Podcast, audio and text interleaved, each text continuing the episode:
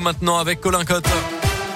Bonjour Colin. Bonjour Mickaël, bonjour à tous et à la une de l'actualité aujourd'hui, cette alerte lancée hier soir Trévoux au nord de Lyon à la limite entre l'Ain et le Rhône. Des témoins affirment que leur ami aurait pu tomber d'une passerelle au-dessus de la Saône. Euh, finalement, après deux heures de recherche selon les pompiers, la prétendue victime a été retrouvée saine et sauve sur la voie publique. La colère et l'incompréhension pour les salariés de l'usine Eurosérum à Saint-Martin-Belle-Roche dans le Mâconnais. Il y a deux semaines, ils ont appris que leur usine allait fermer d'ici à la fin du mois de septembre avec la clé la suppression de 119 emplois.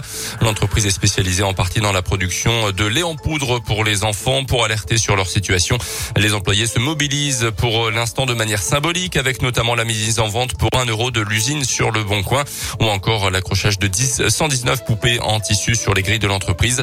Pas de mouvement de grève pour l'instant, mais la colère monte. Olivier Legros est secrétaire CGT du comité social et économique d'Eurosérum. On a eu la, brutalité de l'annonce parce que tout nous a été caché euh, jusqu'au dernier moment.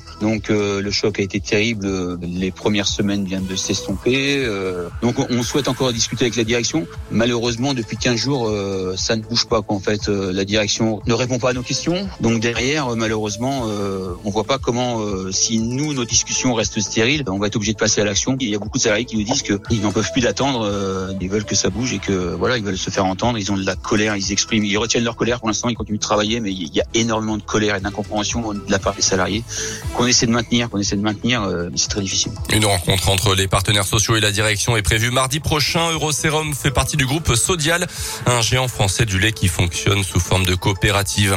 Dans l'un des véhicules de location en pièces détachées au domicile d'un habitant de Viria, c'est ce qu'ont retrouvé les policiers mardi. L'homme d'une trentaine d'années a nié être l'auteur de ces vols, expliquant d'après le progrès qu'il ne faisait que stocker dans son garage des véhicules et des pièces détachées pour le compte d'un ami. L'enquête a démarré à la suite d'une plainte d'une société de location. La géolocalisation a finalement euh, permis de retrouver le véhicule dans un sale état. L'homme sera jugé au mois d'octobre prochain à Bourg-en-Bresse. Dans l'actu également, 15e et dernier jour du procès de Nordal Lelandais devant la cour d'assises de l'Isère à Grenoble dans l'affaire de la disparition de la petite Maëlys. L'audience reprendra tout à l'heure à 9h avec les derniers mots accordés à l'accusé avant que les jurés ne se retirent pour délibérer. Hier, l'avocat général a requis la réclusion criminelle à perpétuité assortie d'une peine de sûreté de 22 ans à l'encontre de Nordal Lelandais.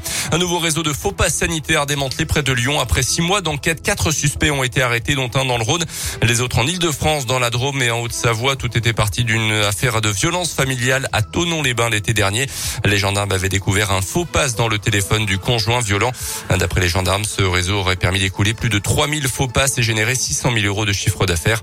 Dans cette organisation figurait notamment un étudiant d'une école d'ingénieurs informatiques de l'agglomération lyonnaise.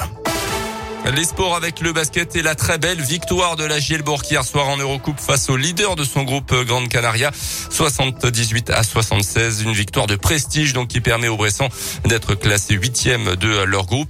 Et puis les Jeux Olympiques d'hiver à Pékin continuent avec du ski cross au programme ce matin et surtout le biathlon avec les deux masters. Les filles départ dans quelques secondes et les garçons ça sera à partir de 10 heures avec pourquoi pas une sixième médaille dans ces Jeux d'hiver pour Quentin Fillon-Maillet, ce qui serait un record pour des Jeux d'hiver.